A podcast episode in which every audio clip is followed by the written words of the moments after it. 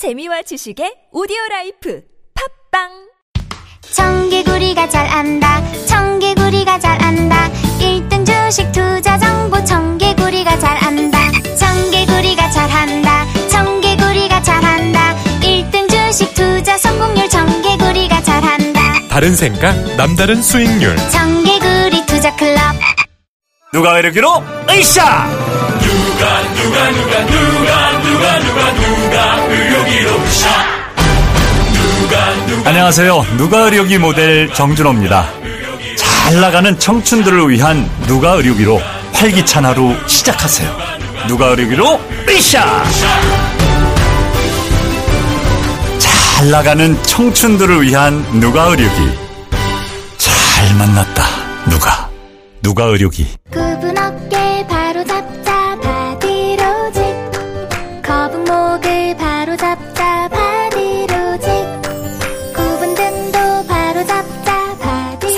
바로잡는 바디로직 탱크탑 뻐근한 거북목, 구부정한 어깨와 등을 바디로직 탱크탑으로 쭉쭉 펴주세요 이제 완벽하게 바로잡자. 골반, 허리, 거북목까지. 검색창에 몸매 교정 바디로직 속보입니다. 이벤트 담당자들이 고통을 받고 있다는 소식이 들어왔습니다. 현장에 취재 기자 연결해 보겠습니다. 현장에 나와 있는 김 기자입니다. 직원들은 연말 이벤트 경품을 수백 건이나 처리해야 하므로 야근이 지속되는 최악의 상황입니다. 해결책은 없나요? 다행히 해결책을 찾았습니다. 견적부터 발송까지 한 번에 해결할 수 있는 샌드비가 있습니다. 기업 전용 모바일 쿠폰 발송 서비스 샌드비 가입하면 최대 14% 할인. 네이버에 경품 발송 샌드비를 검색하세요. 안녕하세요. 저는 박조입니다. 전 나은이에요 아빠 우리 놀러 가자 우리 하이원 갈까? 우리 가족을 위한 겨울왕국 놀거리 가득한 스노우월드 12월 개장. 신비롭고 놀라운 하이원의 진짜 겨울로 오세요. 하늘 아래 온리원 하이원. 진짜 좋아요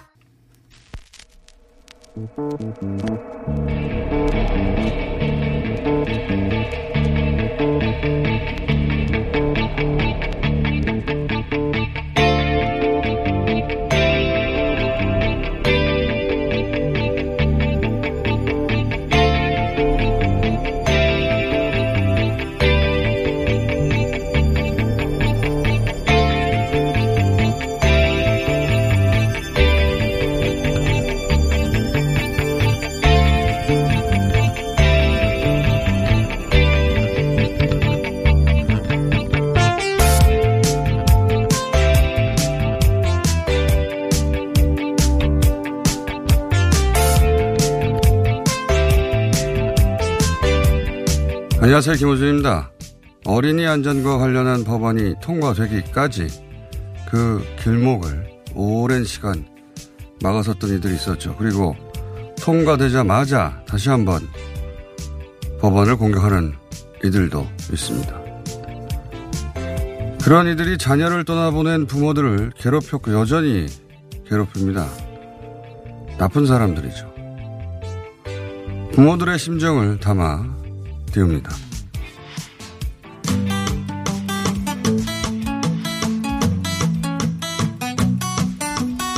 그댈 마주하는 거는 너무 힘들어. 그때 그 기억이 나를 괴롭게 하네. 이런 말을 해도 될진 모르지만 행여나와는 제발 마주치지 마요.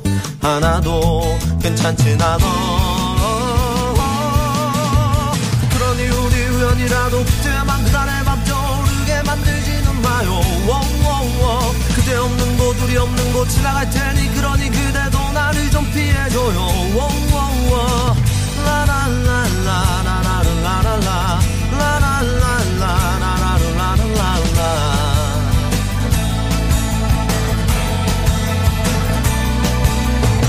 이런 말을 해도 될진 모르지만 행여나와는 제발 마주치지 마요. 이런 말을 해도 될진 모르 버스커 버스커 그댈 마주하는 건 힘들어.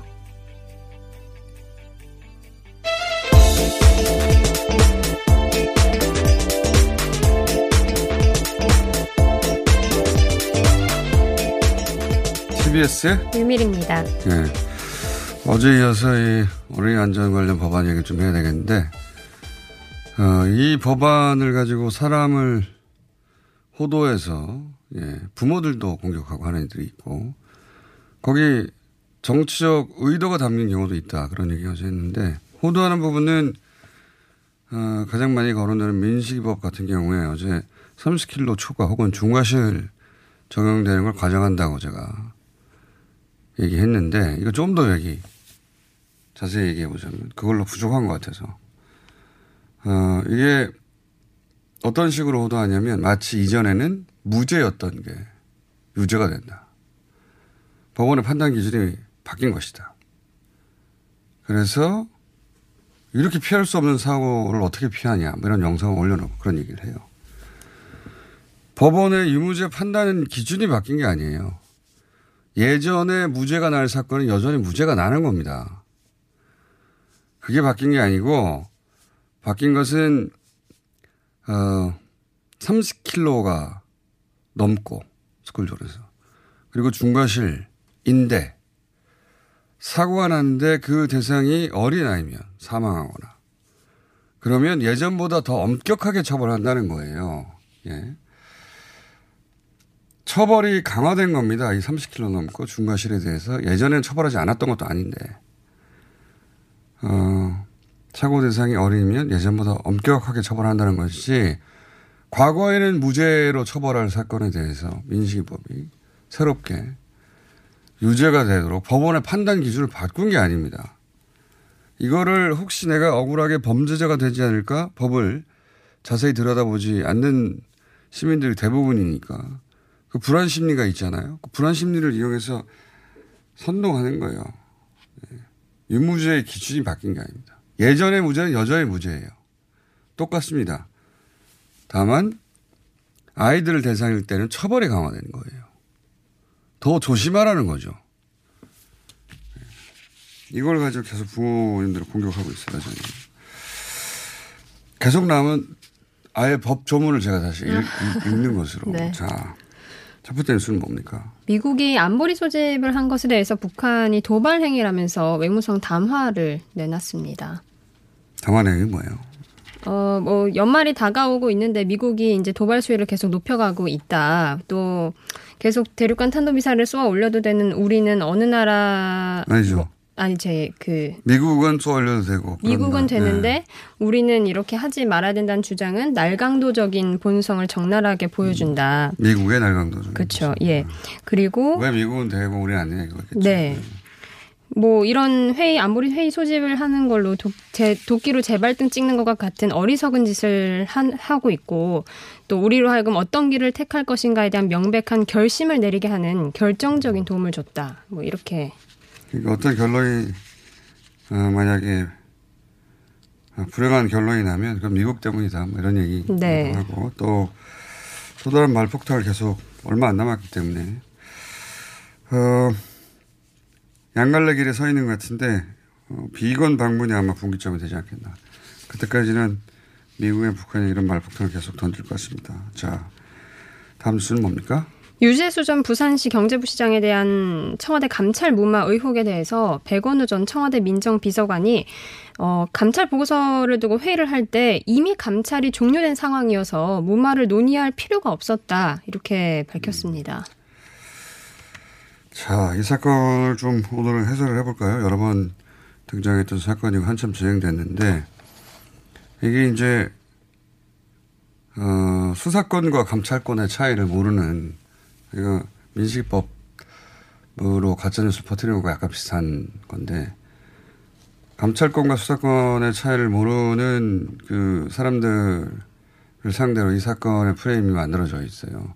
그래서 본질이 제대로 전달이 안 되고 있는데 어, 백원우 전 민정비서관은 직접 당사자이기 때문에 마지막 3인 회의에 직접 당사자이기 때문에 직접 당사자 정도가 자기 입장이 날 때까지는 저도 논평을 안 하고 있었는데 이제 직접 당사자가 발언을 했으니까 정리를 좀 해보자면요. 감찰권하고 수사권은 큰 차이가 있습니다. 민정에는 감찰권만 이제 수사권이 없는데 감찰이라는 건 상대 동의하에 하는 거예요. 예를 들어서 이메일 혹은 뭐 휴대폰, 프렌식 상대가 동의하는 가운데 하는 겁니다. 동의 없이 강제 수사할 수 있는 권한은 없어요. 예. 강제 수사 권한은 어, 경찰하고 검찰에 있는 거죠. 민정에는 어, 강제 수사권이 없습니다. 감찰 권한만 있는 것이지. 그런데 그렇기 때문에 감찰 대상을 부르는데 만약에 불응하거나 휴대폰을 내놓으라는데 안 내놓으면 더 이상 할 수 있는 게 없어요. 감찰 불능으로 종료가 되는 겁니다. 예. 일단 그걸 정확하게 이해해야 돼요. 근데 지금 언론에서는 감찰 중단, 감찰 무마 이렇게 단어를 이야기하잖아요. 이 단어는 어떤 뉘앙스냐면 어, 상대가 이런 단어를 쓰려면 상대가 동의했음에도 불구하고 민정이 스스로 중단을 결정해 버리는 겁니다. 민정 의지가 담긴. 그럴 때나 감찰 중단 혹은 무마 이렇게 말할 수 있는 거예요. 근데 이번 건은 어, 이 대상 유재수 전 부시장이 더 이상 응하지 않았어요. 동의하지 않았다고요. 물론 안 하는 겁니다. 그러니까 더 이상 할 수 있는 게 없어 감찰 불능이 돼서 종료가 된 거예요. 감찰, 그걸 감찰 중단이라고 명명해 버리면 마치 할 수 있었는데 안 한 것처럼 프레임이 잡혀잖아요. 그러니까 수사권과 감찰권 차이를 모르는 일반인을 호도하는 프레임이 걸린 사건이다, 일단. 그 점은 한 가지 얘기할 수 있고. 자, 그 다음에 감찰이 그렇게 더 이상 불가능하게 됐어요. 상대가 응하지 않기 때문에. 강제 수사권이 없다니까요. 우리 수사권은 응하지 않을 수가 없어요. 체포하거나 뭐 구속하거나 그렇잖아요. 그리고 우리 의사와 상관없이 감옥에 들어가기도 하죠. 민정의 감찰권 그걸 할 수가 없어요. 그래서 이 상태에서 상대가 응하지 않을 경우 고까지만 가지고 감찰 보고서를 쓰는 겁니다. 어, 그리고 그 보고서를 가지고 마지막에 회의를 하는 거예요. 사민이. 그 회의에 들어간 당사자 중 한 사람입니다. 백원호 비서관은. 전 비서관은. 거기서 이제 무엇을 결정했느냐. 두 가지 갈래가 있겠죠. 혹은 세 가지 갈래가 있겠죠. 여기서, 거기서 그치거나 그냥 아무런 조치 없이 별게 아니다 싶어서. 아니면 수사로 넘길 수도 있어요. 그렇죠. 아니면 소속 기관, 이 경우는 금융위가 되겠죠. 고위공직자니까. 금융, 그 소속 기관에 넘겨서 거기서 판단토록 하느냐. 그걸 결정하는 겁니다. 근데 민정은 금융위에 이첩하기로 결정한 거예요. 금융위가 거기서 기관 자체 기준으로 기간 징계를 할 것이냐, 아니면 고발할 것이냐, 금융위가 판단토록 이첩한 것입니다. 이게 민정의 권한이고 판단인 거예요. 그런데 여기서 검찰은 이 민정의 고유한 판단이 범죄라고 본 거예요. 범죄라고. 민정은 원래 이런 판단을 매일매일 하는 것입니다. 고위공직자의 예, 비첩보를 어느 기관이 처리토록 할 것인가, 종결할 것인가. 무마한 게 아니에요. 금융기관, 그럼 금융위에 넘기지 말았어야죠. 혹은 상대가 동의하는데도 더 이상 감찰을 하지, 자체적으로 하지 않았어야죠. 그게 아니에요. 어, 그러니까 지금 검찰은 민정의 판단에 대해서 상급 심사기관이 되어 있는 셈인 겁니다. 민정이 판단했는데 우리가 다시 재판단해 줄게. 어, 이게 사건의 본질입니다. 검찰이 민정을 상대로 이런 적이 없었어요. 자, 일단 여기까지 이게 프레임이 어떻게 잡혀 있는데 바라봐야 할 지점은 무엇인지 제가 한번 정리를 어, 무수한 기사들이 나왔잖아요. 구분해서 바라봐야 되는데 구분하지 않고 있다. 예. 감찰 중단과 감찰 무마 한 가지 첨언하자면 의 king of king은, king은 국가기관 중에 검찰입니다. 사실은.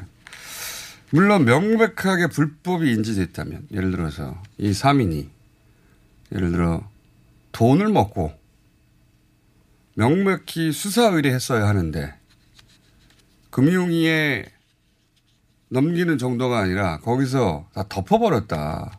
그럼 이런 사건이 됩니다. 그게 아니잖아요. 민정 고여의 판단에 대해서 그 판단이 범죄다라고 검찰은 바라보는 겁니다. 그게 이 사건의 본질이다. 여기까지 일단 하고 이 사안이 더 진행되면 다시 추가로 할 얘기가 많을 것 같습니다. 네. 자, 다음은요? 네, 어, 김기현 전 울산시장 형제 30억 용역 계약에 대해서 검찰이 경찰보다 먼저 수사를 했다고 뉴스타파가 당시에 그 계약했던 당사자와 인터뷰를 통해서 보도를 했습니다. 아, 이건 소위 또 하명 수사 건인데 전부 다 이제 조국 전 장관과 관련 있는 겁니다. 네. 앞서 얘기한 것도 조국 전 장관이 박형철 비서관은 수사를 의뢰하자. 그 백원호 비서관은 이건 이첩을 하자. 그 두 가지 사이에서 판단을 한 거예요. 고유한 판단 권한이라고 저는 봅니다. 많은 검찰은 그걸 범죄로 보고 우리가 재판단하겠다고 하는 거가 본질이었고 이것도 역시 마찬가지 사건입니다. 하명 수 사도 어, 이런 그 고위공직자 관련된 첩보를 비첩보를 가지고 어떤 결정을 하느냐 이번에는 프레임이 이런 거죠. 어, 전제가 별 문제도 안 되는 걸 가지고 어, 수사토록 하여서 특정 정치인이 불이익을 받도록 정치적으로 뭐 이런 거예요. 그렇게 하명하였다는 건데 어제 이제 뉴스타파가 보도한 것은 그 사건의 당사자에 해당되는 어, 김흥태 씨가 본명을 네. 뭐 공개했으니까 김흥태 씨가 지금 하명은 2017년 12월에 내려졌다는 거거든요. 도달했다는 거거든요. 경찰에. 이분의 주장은 이 사건 자체는 김기현 전 울산시장이 시장 이전에 후보 시절에 유력했기 때문에 그 시장의 어, 형제에게 어떤 청탁을 하였다.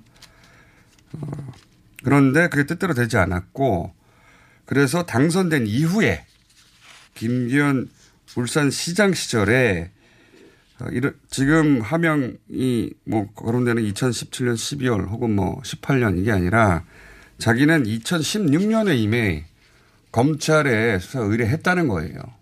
하명이 있기 이전에 당사자가 등장한 겁니다. 그래서 어 거꾸로 그때 왜 이 사건이 덮였냐라고 사건의 성격이 바뀌는 지점에 와 있는 겁니다. 네. 물론 그렇게 바뀔지 않을지는 또 모르겠어요. 수사의 주체가 검찰이기 때문에. 자세한 내용은 뉴스타파가 직접 인터뷰를 했기 때문에 예, 참고하시면 되고. 자, 이것도 역시 좀 더 자세히 얘기할 타이밍이 오겠죠. 다음 뉴스는요. 바른미래당 비당권파인 변화혁신이 신당 이름을 결정했습니다. 새로운 보수당으로 확정했습니다. 네, 그렇군요. 이제 과거에 당명들은 대부분 명사 명사 명사였는데 네. 어, 이제는 뭐 형용사 뭐 더불어민주당 아그 부사군요. 새로운 수식을 보상. 해주는. 예, 이거는 자연스러운 구호체로 당명을 만들, 만들겠다는 거죠. 자, 새로운 보수당이라고 합니다. 자, 다음은요. 네, 보수단체 집회에서 폭력 시위로 경찰이 네 차례나 소환을 했지만 불응했던 정광훈 목사 어제 경찰에 출석해 조사를 받았습니다. 정광훈 목사에 대해서는 저희가 잠시 후에 전문가 인터뷰를 직접 해보겠습니다. 여기서 미니로 오랜만에 불매 하나 인터뷰하고 마칠까 합니다. 마칠까 합니다. 좀 길어질지 모르는데 유미리 씨 이제 할까요? 여기서 그냥? 잘 듣겠습니다. 듣고 있겠습니다. 네. 자, 알겠습니다. 자, 한국농촌경제연구원에서 어, 연구를 했어요. 이 불매에 대해서. 불매 관련한 소비자들의 종합적 의견을 구했는데 이 조사를 진행하고 분석한 한국농촌경제연구원 김상효 박사님 전화 연결돼 있습니다. 안녕하세요. 네, 안녕하세요. 자, 한국 농촌경제연구원에서 조사 명이 보니까 식품 소비 형태 조사였는데 여기에 일본 제품에 대한 불매 운동 이슈가 조사 항목에 들어간 건 처음이죠. 예, 그렇습니다. 어, 그렇군요. 자, 그러니까 이게 원래는 전반적인 소비자들의 식품 소비 행태를 조사하는 건데 이번엔 크게 이제 소비 트렌드 중에 불매가 들어갔으니까 그걸 이제 집어넣 으신 거죠. 그죠? 예. 조사 결과가 어떻게 나왔습니까? 네. 어, 조사 결과 데이터를 분석해 보니까요. 원래 우리나라 소비자들은 대체로 일본 제품에 긍정적으로 평가를 하고 있었습니다. 이전에는. 일본 예. 제품을 부정적으로 그러니까 좋지 않다라고 평가한 소비자들은 전체 응답자의 23.6% 음. 그러니까 4분의 1도 안 됐는데요. 예. 평소 이렇게 일본 제품을 긍정적으로 평가했던 소비자들이 무려 81.5%가 일본 제품 불매운동에 찬성하는 것으로 조사가 되었습니다. 음.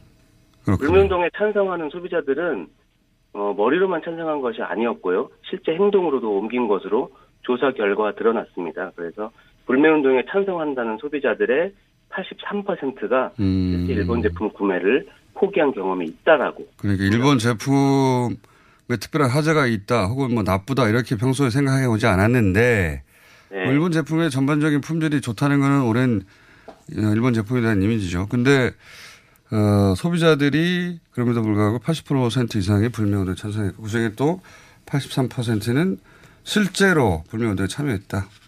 예, 자. 구매를 포기한 것이죠. 그래서 참여한 것이죠. 예. 예.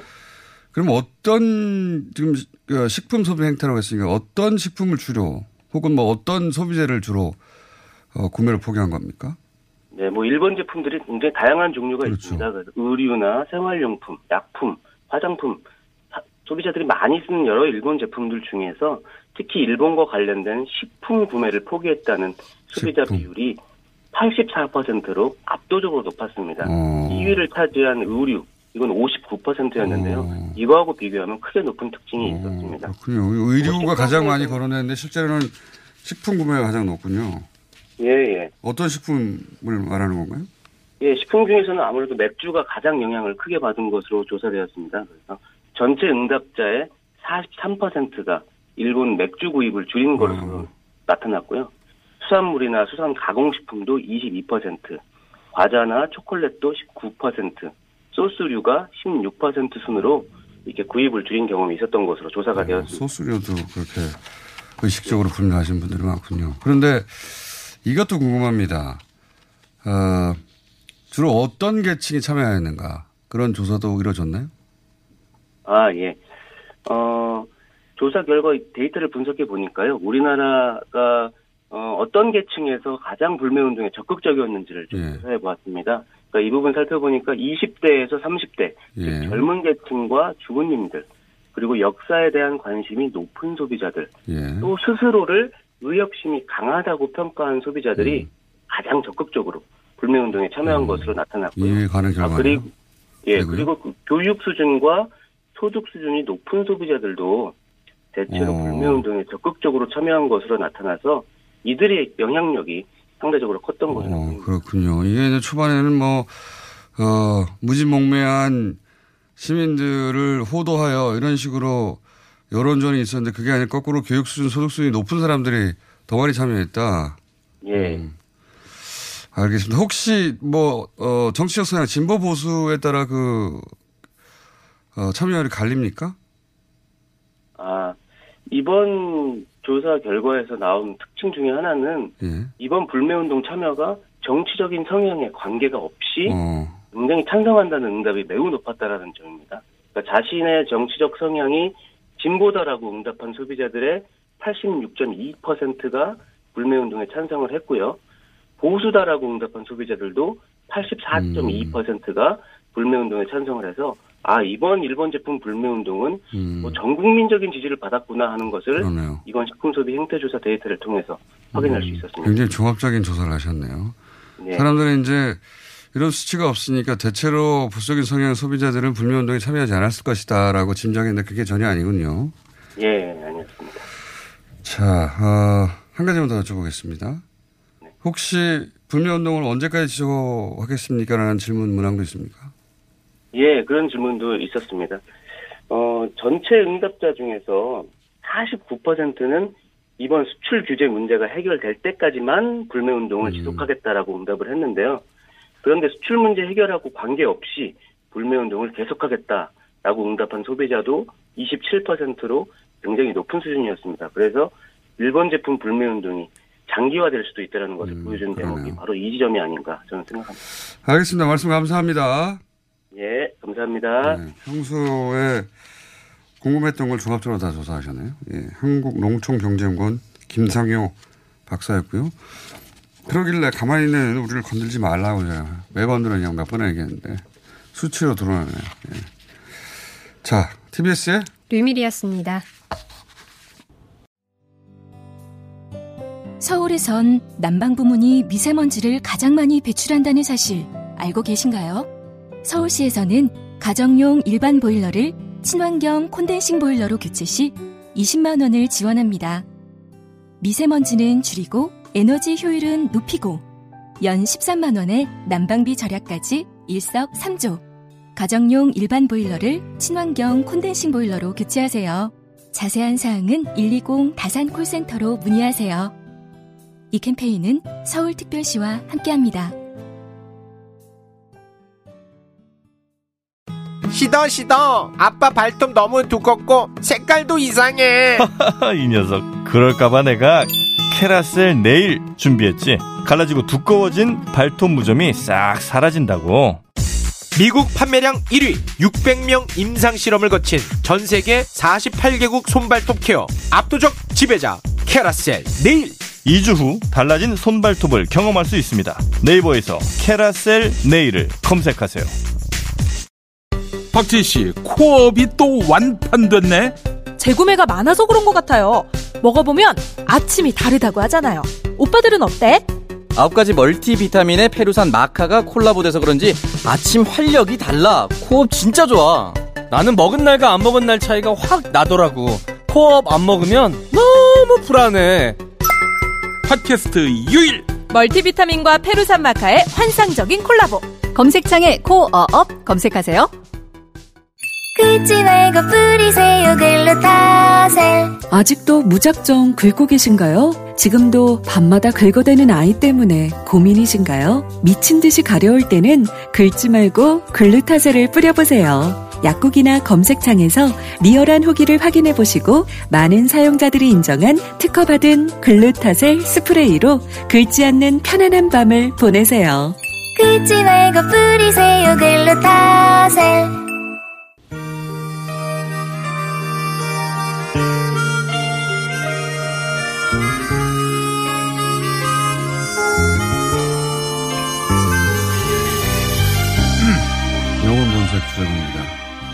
영우 본색. 자유한국당 김영우 의원 나오셨습니다. 안녕하십니까. 네, 반갑습니다. 예. 마음에 드십니까? 영우 본색? 영우 본색 그러니까 어감은 좋지가 않아요. 본색을 드러내는 것 같아서. 그렇죠. 예. 보통 드러난 본색은 나쁜 거죠. 이 표현을 쓸 때는. 그렇죠. 예. 네. 그래도 뭐 기억에는 확 남는 거 아닙니까? 아, 뭐 감사할 따름이죠. 예. 예. 불출마 선언을 하신 이후에 수염도 기르셨나요? 예. 네, 수염 깎았다 길렀다 하는데 한번 해보시자고요. 아, 그러니까 밖에 보니까 뭐 이해수 선생님 와 계시대요. 예, 예. 저희 삼부에서 뵙습니다. 예. 그러니까 이제 뭐 공천도 안 받을 거 막 살 거야 이거 아닙니까? 아니죠. 이 마무리가 중요한 거 아니겠습니까? 사람은. 예. 그래서 잘 지금 뭐 그저께도 제가 국회 로텐더홀에서 하룻밤 그 밤샘 농성을 했어요. 하룻밤 잤습니다. 그러니까 이제 저는 기본적으로 애당심이 있고 당이 좀 잘 개혁을 해서 예. 국민에게 다가가는 정당이 됐으면 좋겠다. 이런 마음이 굴뚝 같고요. 그래서 이제 제가 황교안 대표께도 말씀을 드렸어요. 같이 밤 새우면서 나도 수염을 기르겠다. 아, 저도 어, 쓴소리 좀 하겠습니다. 제가 네. 불출마 마당에 하지만 선은 넘지 않겠습니다. 선은 얘기를 하면서 어, 제가 뭐 그런 그 농성에도 동참을 하되 또 잘못된 부분에 있어서는 제가 가차 없이 이야기는 하겠다.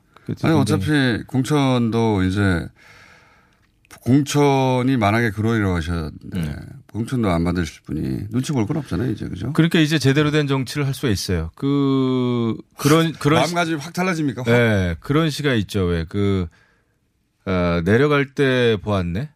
뭐 올라갈 때 보지 못한 그 꽃인가 그런 그 시가 있죠.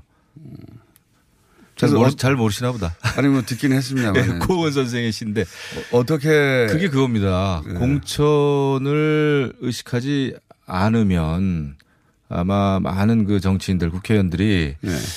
그 정말 소신껏 양심껏 할 수 있겠다 생각합니다. 왜냐하면 이제 늘 정치인은 다음 선거를 머릿속에 염두에 두잖아요. 본인이 어떻게 바뀌셨는지 좀 구체적으로 얘기해 주세요.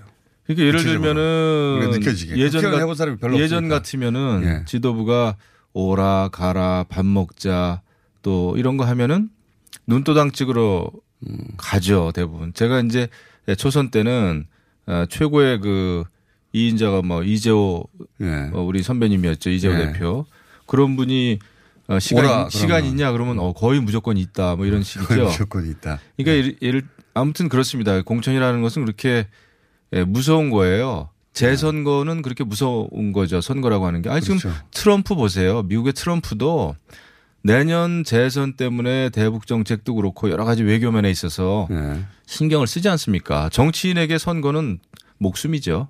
네.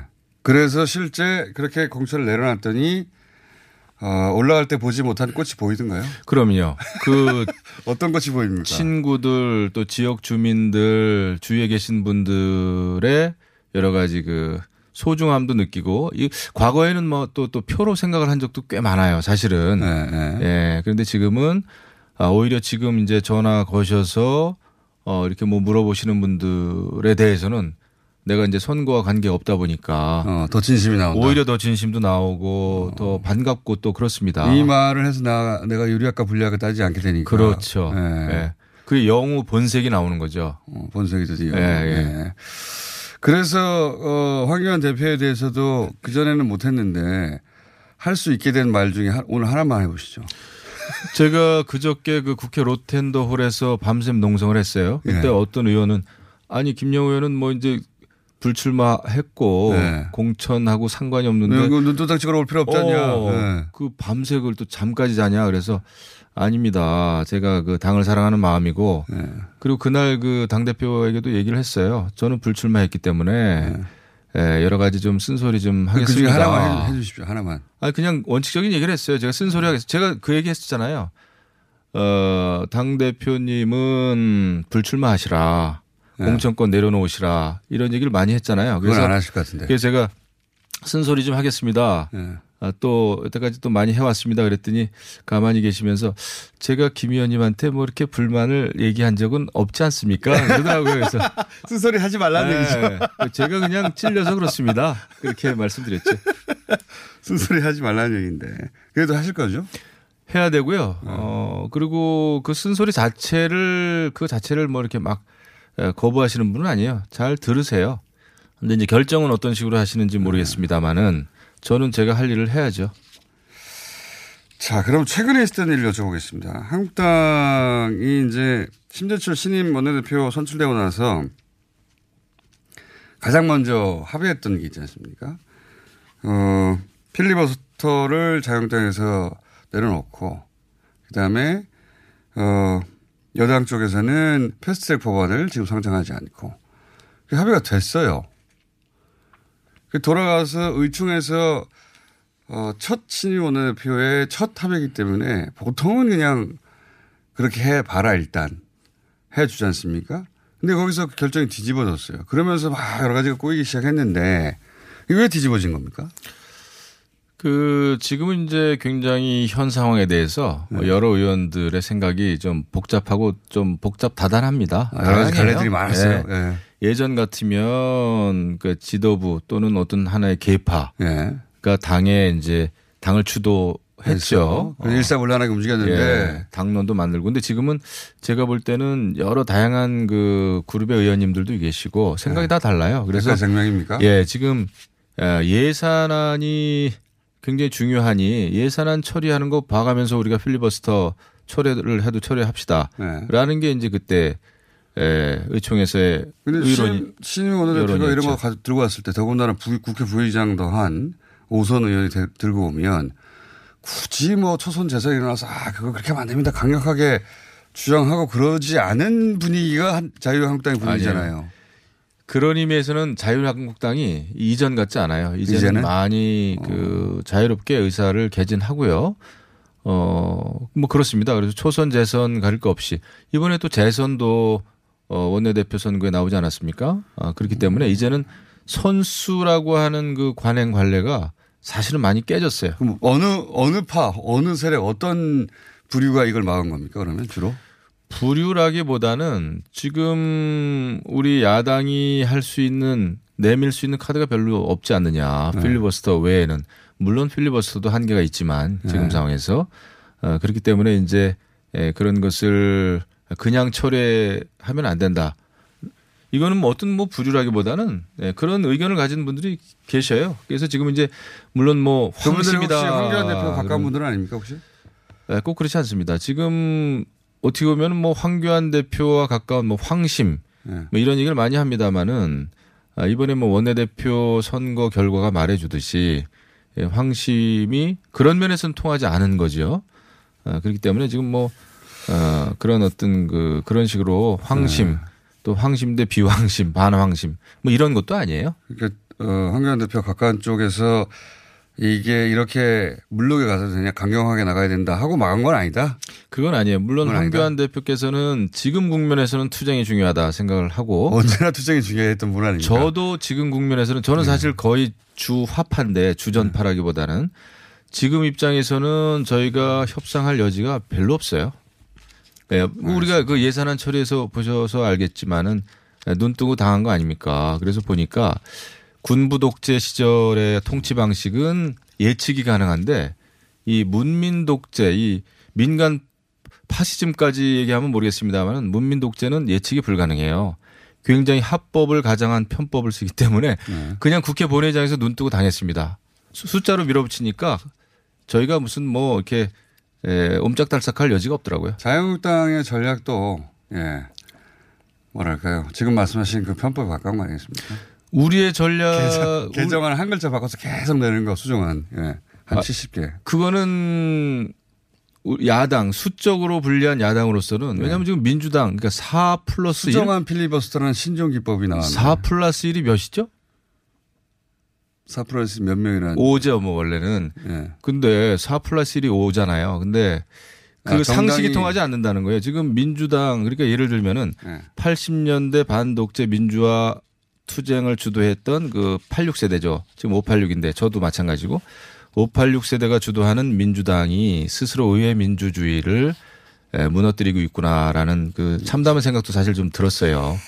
알겠습니다. 어쨌든 합법의 틀 안에서 양쪽 모두 가지고 있는 그 꾀를 냈는데 네. 꾀를 냈죠. 합법을 넘어가진 않았어요. 근데 꾀를 냈는데 그꾀 다툼에서 그러면 자유한국당이 패배한 거 아니냐 이렇게 말할 수도 있지 않습니까? 아니죠. 꾀가? 꾀의 싸움이 아니었습니다. 이건 뭐냐면은 4 플러스 1이라고 하는 것은 국회 예산을 다룰 수 있는 합법적인 협의체가 전혀 아니고 제가 국회법 다 읽어보고 왔습니다. 네. 또 삼선하면서 잘 알고 있죠. 그 국회 예산은 국회 예결 예산결산 특별위원회에서 다루는 네. 게 맞고요.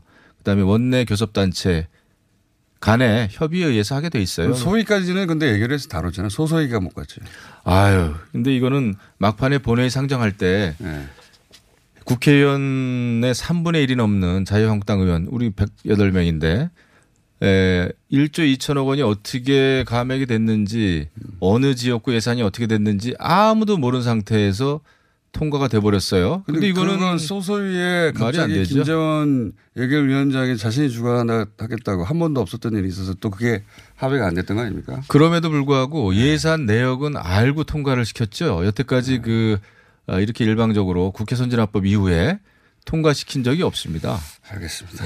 자, 근데 어쨌든 결과적으로는 통과돼 버렸어요. 그러니까 전략 그 자유한국당의 전략 에 대해서 이게 제대로 된 대처 방식이었냐고 심재철 원내대표에 대한 비판이 있을 수 있지 않습니까? 그 조금 우왕좌왕한 측면은 있어요 본회의장에서. 그런데 뭐 결국 보니까 어, 여든 야든 뭐 실세 의원들은 또 엄청나게 많은 막대한 지역구 예산 다 챙겼더라고요. 아니 그러니까 참 제가 문제예요. 말씀드린 게 아까 말씀드린 예결위를 거치지 않은 게 아니라 소위까지는 다 했는데 마지막에 총액 놓고 소소위 갈때 그때 너무 자세한 얘기긴 하지만 여하간 다 끝난 얘기긴 한데 결과적으로 그러면 네. 남은 거는 패스트트랙을 막는 게 지금 자유한국당의 절체절명의 과제 아닙니까? 그렇죠. 지금 이제 선거제. 예. 이거 어떻게 막으실 생각입니까? 지금으로서는 뭐 필리버스터. 한다고 해도 예. 그 쪼개기 국회를 하면 막을 수가 없습니다. 솔직히 말씀드려서 아, 이렇게 그 수로 밀어붙이고 어, 여당과 또 소위 그 어, 1, 2, 3, 4 중대가 아, 같이 이제 수적으로 밀어붙이면 에, 그거는 당연할 수가 없어요. 그래서 문제인 겁니다. 그래서 카드가 없어요. 그러면 그렇게 못 먹는다고 생각하면 차라리 협상 테이블에 앉아서 최대한 이익을 반영하도록 자유한국당에 테이블에 앉는 게 낫지 않습니까? 그건 우리의 자기 부정이죠. 사실 협상을 주장하는 분들도 또 계셔요. 네. 그런데 그게 좀 무의미한 것이 저희가 이제 패스트 트랙은 원천적으로 잘못됐다. 그렇게 아, 오랫동안 생각을 1년 하면서 예. 또 단식했죠. 삭발했죠. 또 많은 뭐 당의 지지자들, 국민들을 보고 이 길을 걸어왔는데 지금 우리 스스로를 부정하면은 아마 선거에서도 큰 타격이 있을 겁니다. 강경 노선이 발목을 잡아버린 거 아닙니까? 이제는 협상할 만큼 좁혀졌잖아요.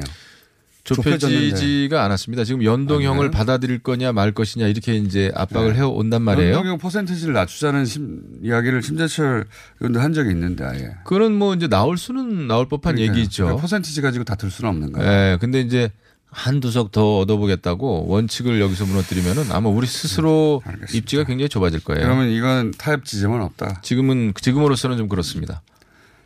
이게 이제 곧 결론이 아마도 한두 주 내에 날 것 같으니까 그때는 요 시간 말고 네. 토론자로 나와서 이렇게 저는 여야 상호 그 싸우는 토론은 가급적 피하기로 했습니다. 제가 이 마당에 또 불출마까지 했는데 여당 의원하고 뭐 아웅다웅 해봐야 불성사납고 알겠습니다. 오늘 여기까지 해야 될 것 같습니다.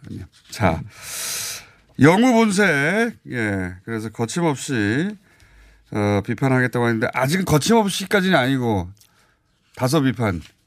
네, 지금 이제 뜸을 좀 들이고 있어요. 뜸을 좀 들이고. 자영당의 김영우 의원이었습니다. 감사합니다. 네, 고맙습니다.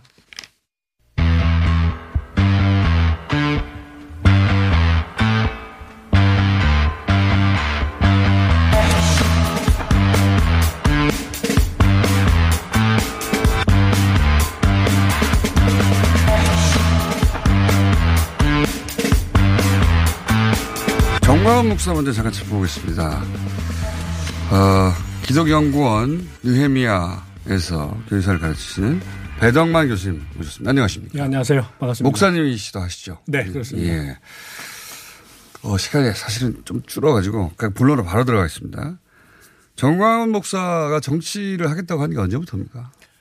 뭐 2000년 초반부터인 네. 것 같습니다. 정확하게는 뭐 날짜는 모르겠습니다만 2000년 초반에 김대중 정권 들어서 들고 나서 예. 네, 그 한국 기독교 보수계하고 이제 정부하고 관계가 안 좋아지기 시작을 했을 때 그때 이제 기독당 을 이제 만들기 시작을 하고 이제 뉴라이트 운동들이 시작이 됐는데요. 아. 그때 그 기독당을 만드는 과정에 이제 정강훈 목사가 이제 참여했던 것이 이제 보이기 시작을 하고요. 그러니까 2000년 초반에 기독당이 만들어진 과정부터 처음부터 네, 거기에서 아마 실무진으로 나왔던 실무진으로. 본인이 그때 주도한 건 아니고. 네, 그때 이제 대형 교회 목사들이 주로 주도를 아, 했고. 그렇군요. 근데 근데 기독당이라는 걸 왜 김대중 정권 시절에 만들어야 되겠다고 보수 개신교의 그 목사님들이 생각하신 거죠.